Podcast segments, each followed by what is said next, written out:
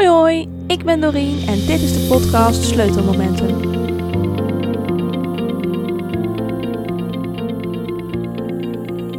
Oké, okay, deze aflevering is echt ontzettend gaaf. En ik merk ook, omdat ik nu voor het eerst het verhaal van iemand anders vertel, dat ik meteen weer word teruggenomen in het interview dat ik gedaan heb. En dat is zo leuk, want dan kom ik echt weer in de vibe en in de struggles van de persoon.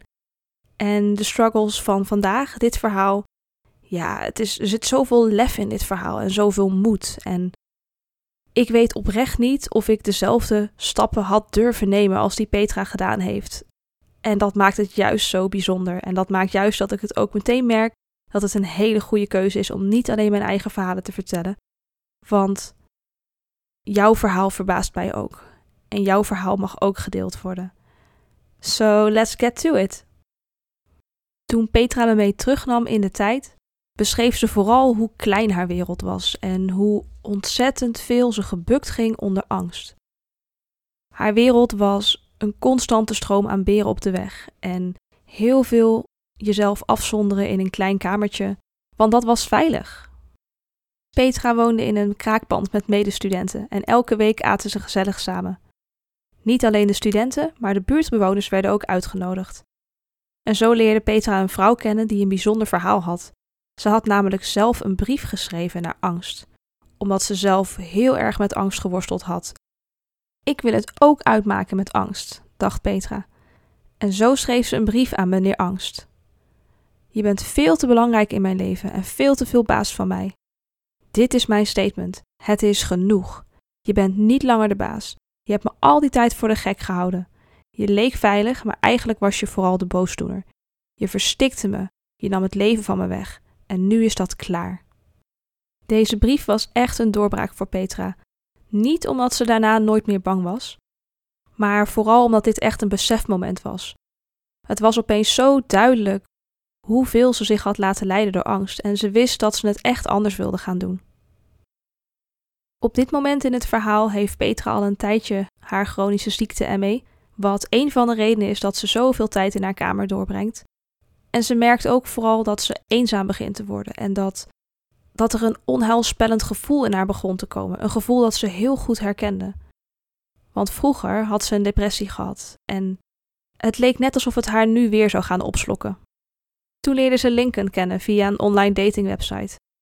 Het was meteen echt gezellig en echt leuk en het type vriendschap slash relatie waarbij je meteen tot diep in de nacht samen aan het skypen bent, berichtjes aan het sturen bent. En Petra vertelde Lincoln ook over hoe ze zich voelde en over hoe ze zich zorgen maakte over zichzelf. En dat het eigenlijk niet de goede kant op lijkt te gaan. En daarin was Link echt heel nuchter. En hij zei echt van, nou ja, weet je, je zit de hele dag op je kamertje, zestien vierkante meter. Ik kan me voorstellen dat je zo niet blij bent. Je moet echt beter voor jezelf gaan zorgen. Ga er eens op uit, ga op vakantie. Zorg eens dat je wat meer van het leven gaat zien dan alleen maar je kleine kamertje. Weet je wat? Je kan ook gewoon langskomen. Dan kom je naar mij in Kenia en dan kunnen we een keer in het echt praten. Lijkt dat je wat? Die uitnodiging bracht echt heel veel teweeg bij Petra. Want er was onzekerheid en er was angst en er was ook verlangen. Een soort van ja, het lijkt me zo leuk om dit wel te gaan doen. Even een stapje terug naar een van de onzekerheden. Ik had verteld dat Petra al eens eerder een depressie had gehad. En toen ze in die depressie zat, hebben haar ouders eigenlijk iets heel vergelijkbaars gezegd als wat Lincoln hier tegen Petra zei. Namelijk, je moet er even uit. En toen is ze op vakantie gegaan naar haar zus in Australië. En daar merkte ze heel erg dat haar depressie gewoon met haar meeging. En dat de leuke tijd in Australië helemaal niet leuk was. Zowel voor Petra niet als voor haar zus. Petra besefte daardoor ook echt heel erg dat ze haar gevoelens en haar bagage niet kon ontvluchten door gewoon weg te gaan. En dat was ook meteen dus een van de angsten van Kenia. Oké, okay, maar als ik dan ga, ben ik dan niet gewoon aan het vluchten en werkt dat dan wel? Straks zadel ik iemand die ik niet eens ken op met al mijn problemen. Oeh, iemand die ik niet ken. Ja, dat was uiteraard nog een onzekerheid. Want ergens doe je dan een stapje terug en denk je, huh? Uh, wacht eens even. Het is ook wel echt een idioot idee om in mijn eentje als vrouw naar Kenia te gaan naar iemand die ik nog nooit in het echt ontmoet heb. Alleen dat is al iets waar normale mensen ontzettend veel moed voor nodig zouden hebben. Zeker iemand die tot nu toe eigenlijk amper het huis uitkwam. Fast forward naar de jaarwisseling van tweeduizend veertien naar tweeduizend vijftien. Oudjaarsavond. En het sleutelmoment van deze episode. Want het was een gezellig avondje met vrienden. Spelletjes spelen, champagne, oliebollen. Gewoon een leuke avond. Maar Petra was in haar hoofd niet met die dingen bezig. Petra had haar laptop meegenomen en was ticketprijzen aan het vergelijken. En in haar hoofd aan het rondgaan over de keuze die ze ging maken. Het was namelijk ook meteen een mooi symbolisch moment. Een jaarwisseling, nieuwe voornemens en ook vooral nadenken. Wat wil ik nou uit het volgende jaar halen? Wat, wat wil ik nou dat mijn leven gaat brengen in het komende jaar? En Petra wist opeens heel sterk, oké, okay, straks na oud en nieuw, in het nieuwe jaar, eerste januari, dat wordt het moment. Dat wordt het moment dat ik een ticket ga boeken. Dat wordt het moment dat ik ga kiezen voor moed. Dat ik ga kiezen om angst echt niet meer de baas te laten zijn. Kiezen voor moed. En moed voor Petra was niet dat er geen angsten meer mochten zijn of dat ze geen angsten meer mocht voelen. Moed was voor haar dat ze niet meer keuze zou maken waar de minste risico's aan zouden zitten. Dat ze de risico's voor lief zouden nemen, zou nemen. Omdat die nou eenmaal bij het leven horen. Dus ze boekte die tickets en stuitte dus super enthousiast naar haar vrienden toe, die haar een beetje raar aankeken, want iedereen was bezig met, oh leuk, gelukkig nieuwjaar. En Petra was bezig met, ah, ik heb tickets geboekt, ik ga het doen. Die keuze was trouwens heel bewust. Het was niet een opwelling. Het was echt iets waar ze al een hele tijd over na had gedacht, maar juist op die oud en nieuw de knoop over kon doorhakken. Het jaar om nee te zeggen tegen onzekerheden. Het jaar om nee te zeggen tegen alles wat mis kan gaan. En het gewoon te laten gebeuren. Maar dan wel als een volwassen vrouw die echt bewust kan nadenken over wat spannend is versus wat gevaarlijk is. De angst overheerst haar niet meer. En dat is zo mooi, want dat zag ik ook gewoon echt in haar ogen op het moment dat ze dit vertelde. Ze was zelf de baas en ze nam helemaal zelf die keuze. En daar zaten consequenties aan, want de maanden tussen het ticket boeken en ook echt gaan, die waren wel lastig. Petra kreeg zelfs migraineaanvallen omdat ze zo gestrest was. Want opeens kreeg ze allemaal meningen over zich heen van mensen die zich normaal gesproken niet met haar leven bemoeiden. Het heeft Petra stress en onenigheid opgeleverd. Maar wat het niet deed, was haar laten wankelen. Want ze wist, ik heb deze keuze gemaakt en I'm gonna take it as it comes.